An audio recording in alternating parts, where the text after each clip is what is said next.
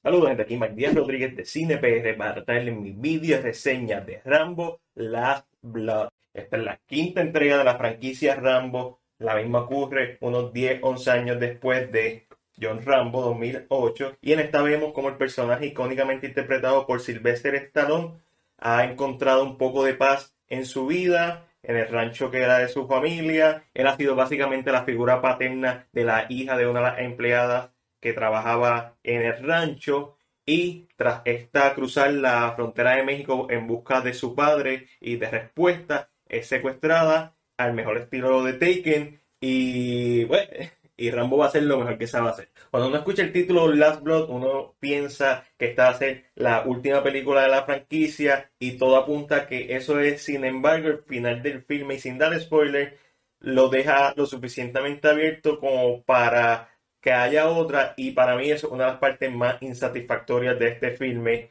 Entiendo por qué lo hicieron, eso no significa que no me gustó.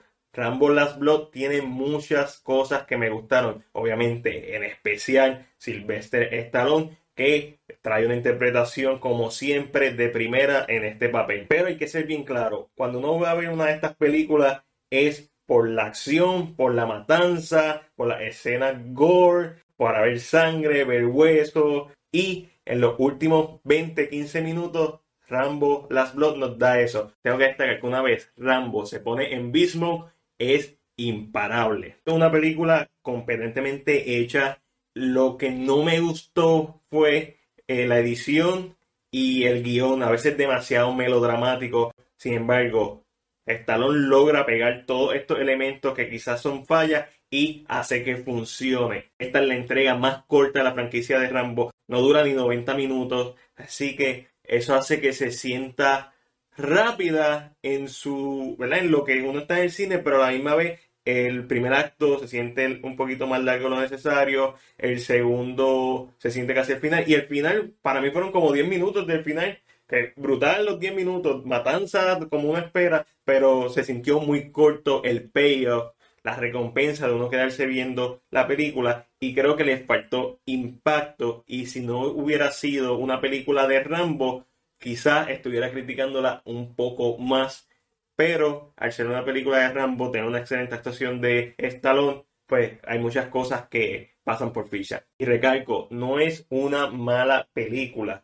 pero tampoco creo que es la mejor versión de esta película que se podía hacer. Hay muchas oportunidades de mejora y ese es mi problema con Last Blood, que entiendo tenía muchas oportunidades para traernos una mejor versión de esta misma historia. Lo mejor, como era de esperarse, es Talón. Cuando está en Beast hasta uno brinca del susto a veces porque así de convincente es que esta persona, este soldado de veterano de setenta y pico de años, uno compra que puede matar a quien se le ponga al frente. No necesariamente supera las expectativas de lo que pudo ser.